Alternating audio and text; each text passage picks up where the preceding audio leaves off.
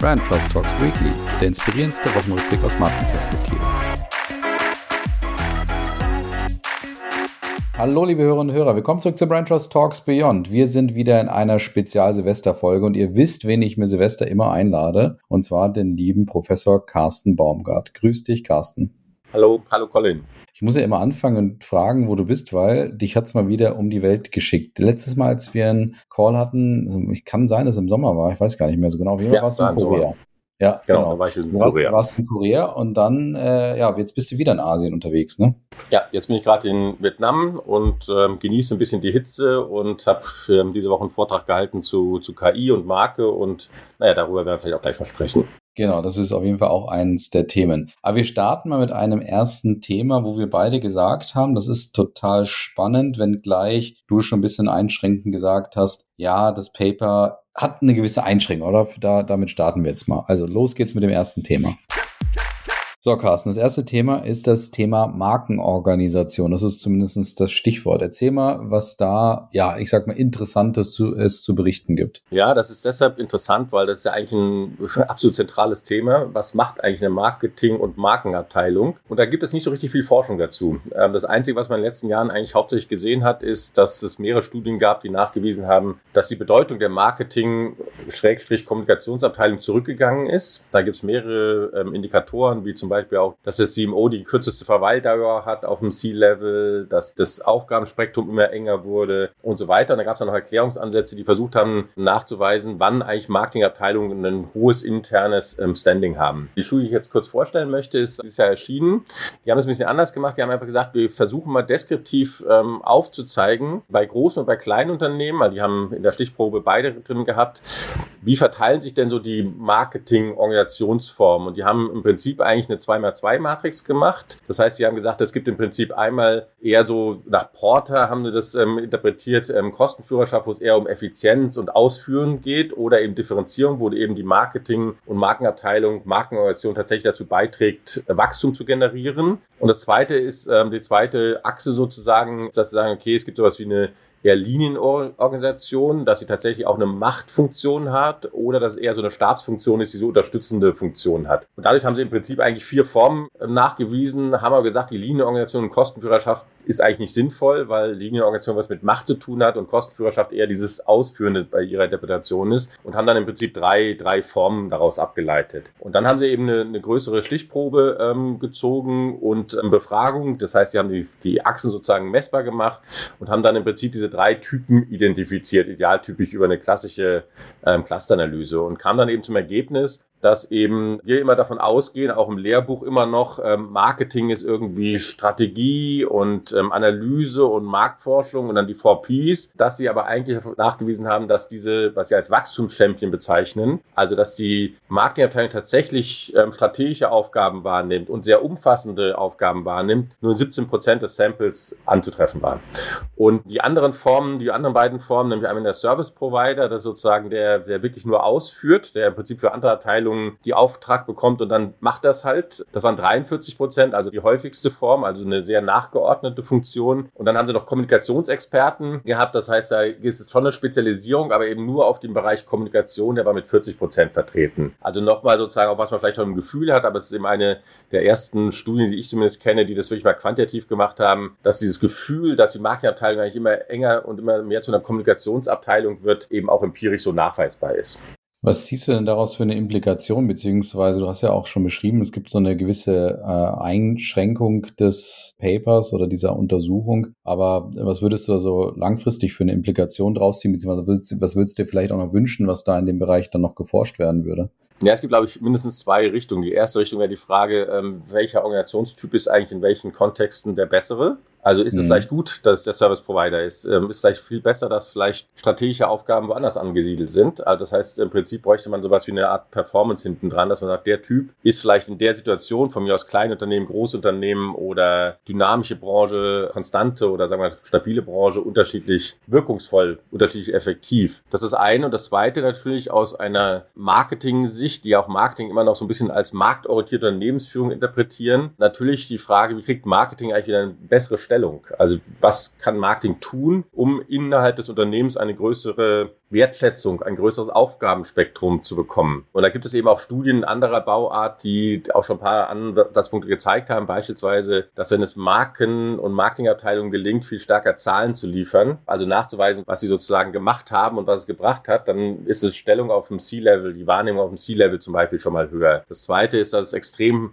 wichtig ist für Marketing und Marketingabteilungen oder eben Kommunikationsabteilungen, wenn man sie eigentlich ähm, ernst beschreiben würde, sehr stark über Netzwerke zu gehen innerhalb des Unternehmens. Also, dass sie eigentlich so eine Schnittstellenaufgabe haben, sich mit anderen austauschen mhm. müssen und eigentlich wie so eine Moderationsfunktion haben, weil sie halt im Prinzip von allen was brauchen und allen was liefern können und nicht sozusagen eine abgehobene ähm, Silo-Denkweise da ist. Ja? Also, das wäre aber noch natürlich nochmal der nächste Schritt. Wie kriegen Marken, Kommunikationsabteilungen wieder ein besseres Standing hin? Also extrem spannend. Da hoffe ich tatsächlich, weil es war ja auch so ein Stichwort, wo ich auch drauf angesprungen bin. Da hoffe ich tatsächlich, dass da, dass das Thema vielleicht mal wieder en vogue ist in der, in der Forschung, in der Wissenschaft, weil es, glaube ich, tatsächlich eins ist, was so ein bisschen wenig beleuchtet ist, wie wir auch drauf gekommen sind auf den ersten Moment, zumindestens auch wenn da in der Vergangenheit das eine oder andere schon getan wurde. Ich finde ein ganz spannender Einstieg, mal so ein bisschen, ja, ich sag mal, auf der theoretisch, ja, und auch organisatorischen äh, Ebene, nicht so sehr im operativen vielleicht, aber das etwas operativere Thema könnte vielleicht jetzt das zweite Thema sein. Ja, Carsten, das zweite Thema ist das Thema KI, das natürlich aktuell in aller Munde ist. Und du bist ja da auch immer äh, ganz vorne dran, was so die, die aktuellen, ja, ich sag mal, Konsequenzen, Folgen und auch die unterschiedlichen, ich sag mal, Vorgehensweisen oder Prozessthemen angeht. Und jetzt hast du eine, ja, spannende Studie wieder dabei gehabt oder beziehungsweise waren so, glaube ich, wenn ich es richtig verstanden zwei Studien. Aber erzähl einfach mal, was du Neues aus dem Bereich KI gerade zu berichten hast. Ja, also ich glaube, das ist natürlich eigentlich so, dass das, das Thema dieses Jahr gewesen. Ja, also ich meine, das hat ChatGPT hinbekommen hat jetzt ein Jahr Jubiläum sozusagen gefeiert, Geburtstag gefeiert und dadurch ist irgendwie für alle zugänglich geworden und alle haben es ausprobiert und alle haben irgendwie ja gesehen, dass es Potenzial hat, obwohl natürlich das Thema viel, viel älter ist. So, und ich habe jetzt mal zwei Studien mitgebracht. Das sind auch zwei meiner Lieblingsstudien in Anführungsstrichen aus diesem Jahr, weil ich sie sowohl inhaltlich als auch methodisch sehr, sehr interessant finde. Das eine ist eine Studie, die ähm, Boston Consulting mit Harvard zusammen durchgeführt hat und da zwar ging es da darum, aufzuzeigen, ob und wie eigentlich KI die Effektivität und die Effizienz Effizienz von Marken, Marketingarbeit ähm, steigern kann. Mhm. So, und da gibt es natürlich ganz viele, die behaupten das. Ja, die schreiben einfach hin, ja, man kann damit irgendwie 10% beschleunigen, man kann das Vorteile und Nachteile. Die haben das aber anders gemacht, die haben das folgendermaßen gemacht. Die haben ähm, 18 Marketingaufgaben formuliert und zwar ähm, aus dem kreativen, analytischen und strategischen Bereich, also von Zielgruppenanalyse über entwickel mal ein Logo oder einen Name oder mach mal einen Vorschlag für eine Präsentation und haben gesagt, das sind so typische Aufgaben, wie wir sie eigentlich auch verwenden, wenn wir Mitarbeiter gewinnen. Also wenn wir so in den Assessment Centern die, die Leute prüfen wollen. Und diese 18 Aufgaben haben sie dann im Prinzip an alle Boston Consulting Mitarbeiter geschickt und ähm, haben daraus drei Gruppen gebildet. Ähm, die eine Gruppe hat diese 18 Aufgaben ohne KI gelöst. Die zweite Gruppe hat sie mit KI und zwar mit ChatGPT 4 gelöst und die dritte Gruppe hat sie mit ChatGPT und Training gelöst. Also die haben noch so eine kurze Einführung zum Prompting bekommen. Und dann kamen die ganzen Ergebnisse zurück und dann haben sie halt ähm, blind durch eine sowohl menschliche Jury als auch durch eine KI-Jury die Lösungen beurteilen lassen. Und es kam sehr klar raus, dass im Durchschnitt über alle 18 Aufgaben die KI-Lösungen deutlich, deutlich, deutlich besser ähm, beurteilt wurden. Okay. Und noch mal ein bisschen besser, wenn ein Training vorher stattgefunden hat. Aber der Anstieg ja. war nicht ganz so stark. Das war das Erste und das war natürlich, weil sie, sie haben immerhin ähm, ungefähr sieben, sieben bis acht Prozent aller BCG-Berater haben mitgemacht. Das waren ungefähr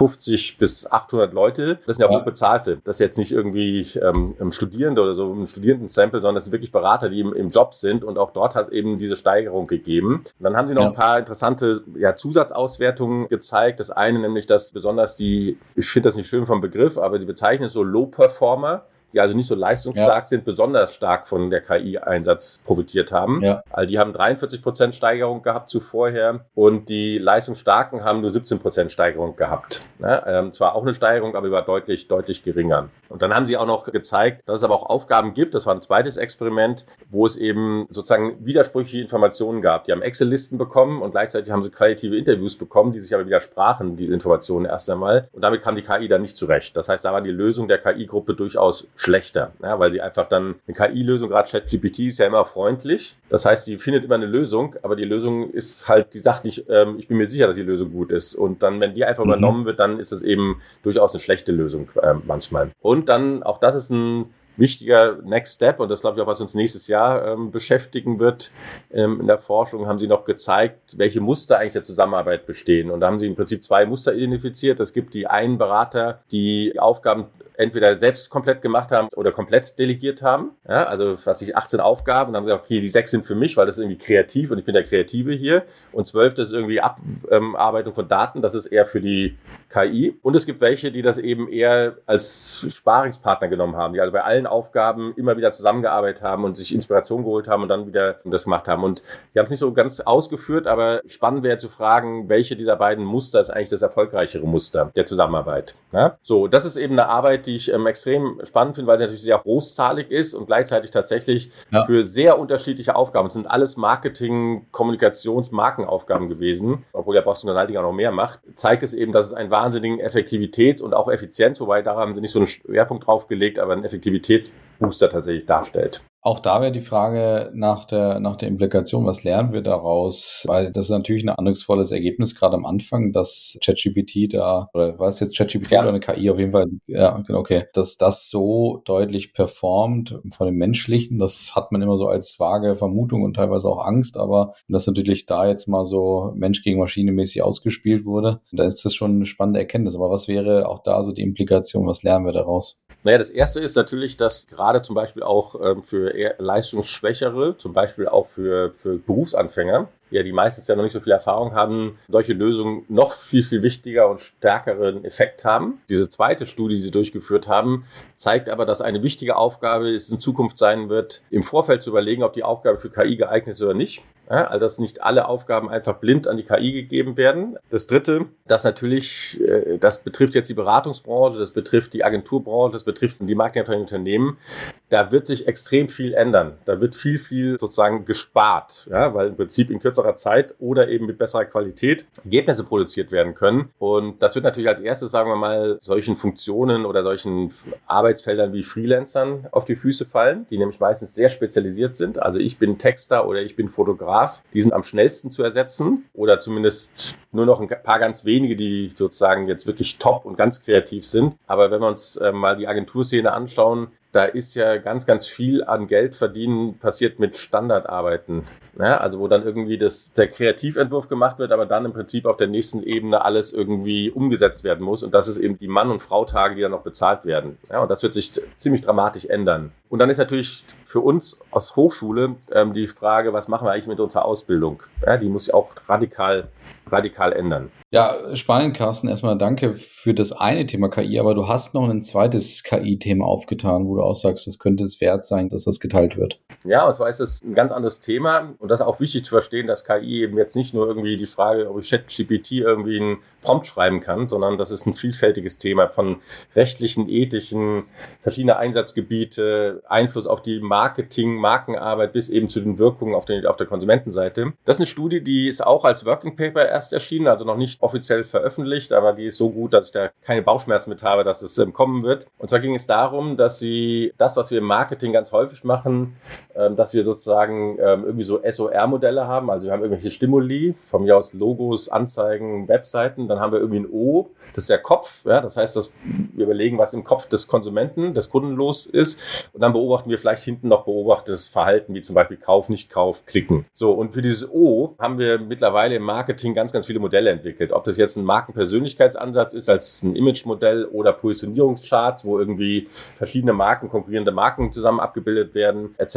Und die basieren ja in der Regel auf Befragungen, diese Modelle. Ja?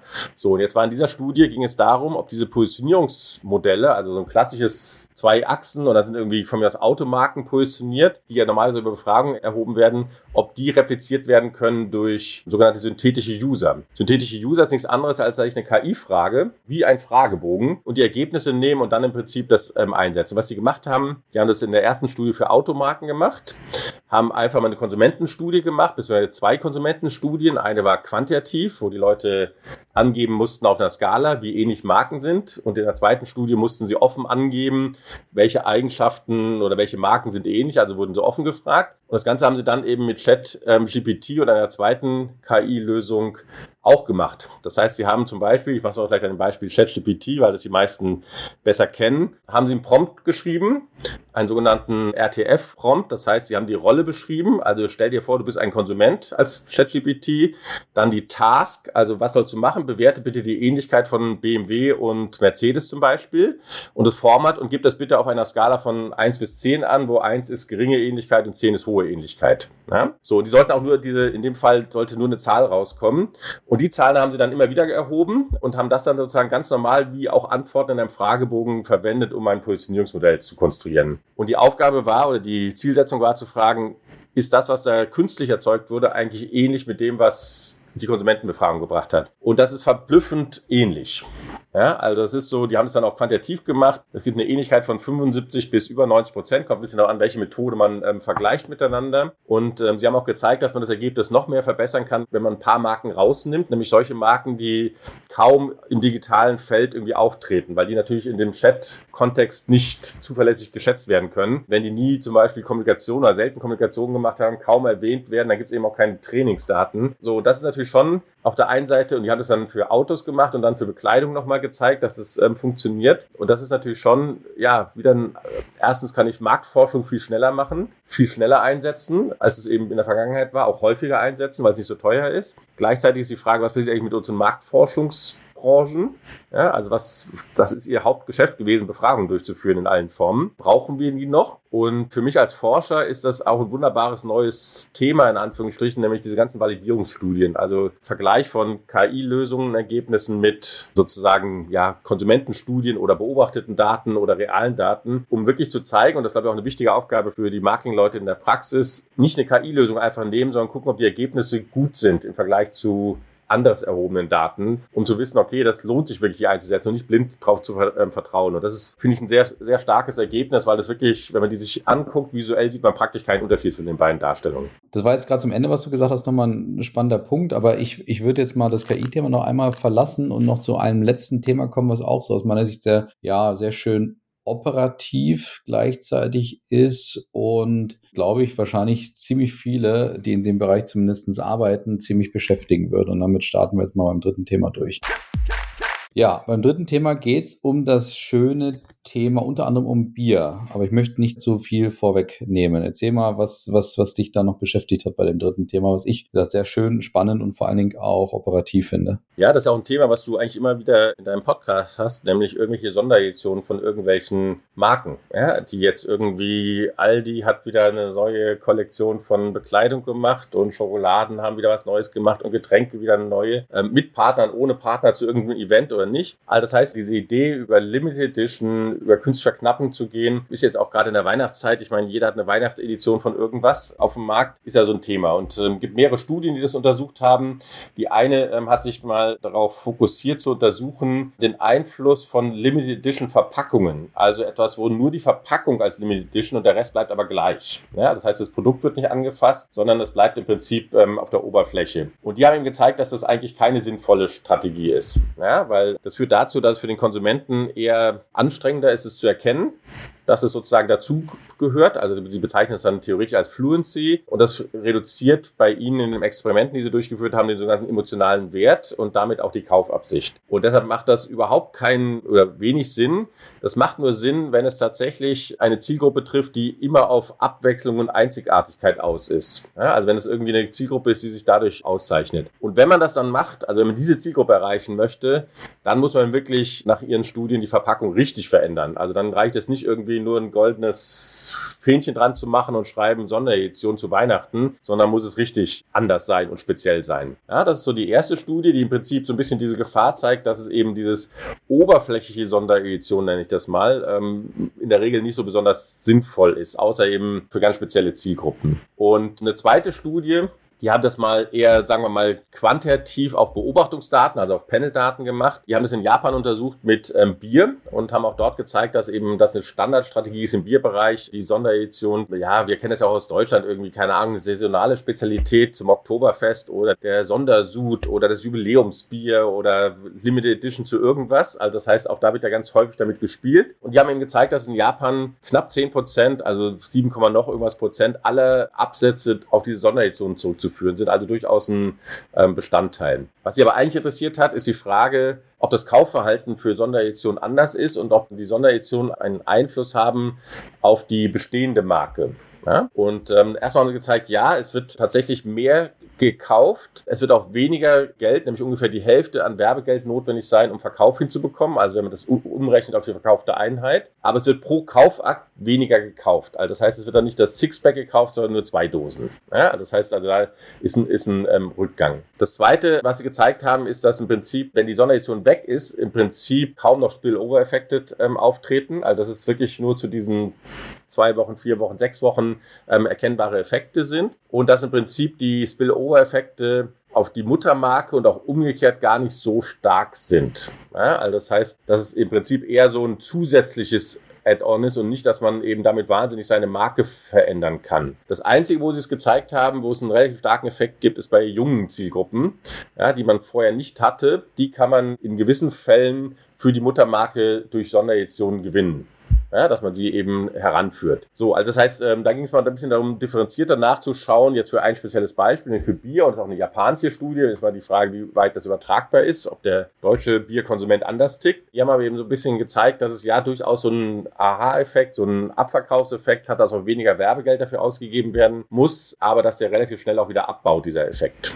Das ist ja auch interessant. Da stelle ich mir fast schon die Frage, warum man das überhaupt machen sollte. Und wie du vorhin gesagt hast, das Thema Verpackungen und Sondereditionen, ähm, als auch das Thema, ich sag mal, Limited Editions, gerade beim Bier, ist ja wirklich irgendwo ein, ich sag mal, gelerntes Thema. Eine immer gern genutzte Möglichkeit, jetzt kurzfristig mal einen Abverkauf zu organisieren, was auch immer dahinter die Motive sind.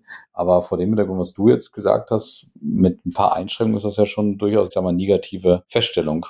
Ja, oder umgekehrt formuliert ein Nullergebnis, ja, also das gar nicht so, also im Prinzip keine starken Effekte hat, ja, also aber auch, aber auch keine ja. negativen Effekte. Ist ja nicht, dass die Marke geschwächt wird, weil das wäre dann auch ein Effekt, ein Spillover-Effekt, nur ein negativer, der ist ja auch nicht ja, da. Auch ja, also das heißt, es ist im Prinzip ein, ein Add-on, man muss weniger Geld ausgeben, also Werbegelder für diese Sonderedition was sie natürlich nicht berücksichtigt haben, ob man vielleicht mehr ähm, Gelder für die Platzierung ausgeben muss, ja, weil man ja zweite Platzierung braucht. Und das lässt sich der Handel ja auch durchaus bezahlen. Das ist da nicht drin, ja. aber im Prinzip erstmal die Werbegelder, weil die haben sie im Panel mitgehabt. Ja, das heißt immer die Frage, was auch an Datenverfügbarkeit ist. Das haben sie gezeigt und äh, man kann es kurzfristig machen und im Prinzip gerade für ältere oder sagen wir für etablierte Marken, die ein Problem haben mit der jungen Zielgruppe, für die junge Zielgruppe spielt es durchaus eine Rolle. Okay, dann soll das hier auch schon reichen, lieber Carsten. Das war jetzt mal wieder spannender Einblick aus dem Forschungs- und Wissenschaftsbereich. Wie läuft es denn eigentlich beim Brückenbau gerade? Alles fein. Also ich meine, das ist ein mühsames Geschäft, ja, weil von der Produktion ist es halt aufwendig. Du kennst es ja selbst. Äh, auch Podcast ist ja nicht ähm, mal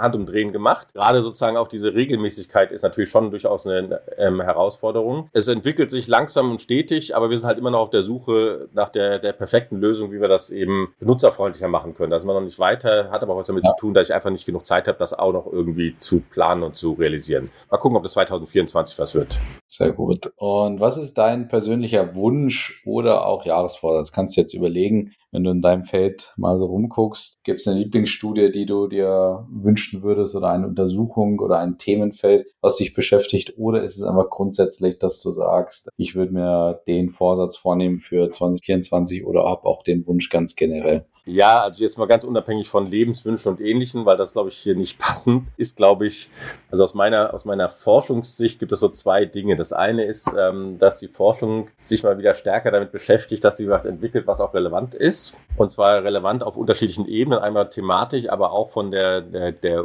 Umsetzbarkeit, also dass sie sowas wie Tools entwickelt, die tatsächlich dann eben auch validiert sind und damit auch angenommen werden können. Ja, ob das jetzt ein digitales Tool ist oder ob das einfach eine 2x2-Matrix ist oder ob das ein Scoring-Modell ist, völlig egal. Aber dass sie eigentlich über diese, die, diesen nächsten Schritt in der Forschung stärker nachdenkt. Also wie kriegt man Forschungsergebnisse auch praktikabel anwendbar gemacht? Ja. Wir haben da auch letztes Jahr oder dieses Jahr ähm, auch was veröffentlicht, wo es um Design Research geht als Ansatz, also als Forschungsansatz, weil der ist ja nicht anerkannt als Forschungsmethode und deshalb wird auch nichts publiziert in dem Bereich. So, aber das hoffen wir, dass mhm. das eben stärker kommt. Ja, und inhaltlich werden wir uns ganz stark, ähm, wir bezeichnen das, oder ich bezeichne es mittlerweile als Tech Points, verstärkt damit beschäftigen, mit eben allen digitalen, technischen Lösungen, die sozusagen in den Kontaktpunkten eine Rolle spielen. Also ob das jetzt ein Chatbot ist, ob das ein Roboter ist, ob das eine KI ist, an dieser Schnittstelle zum Kunden. Wir haben jetzt gerade auch eine Studie, die wir, die wir jetzt ähm, noch durchführen.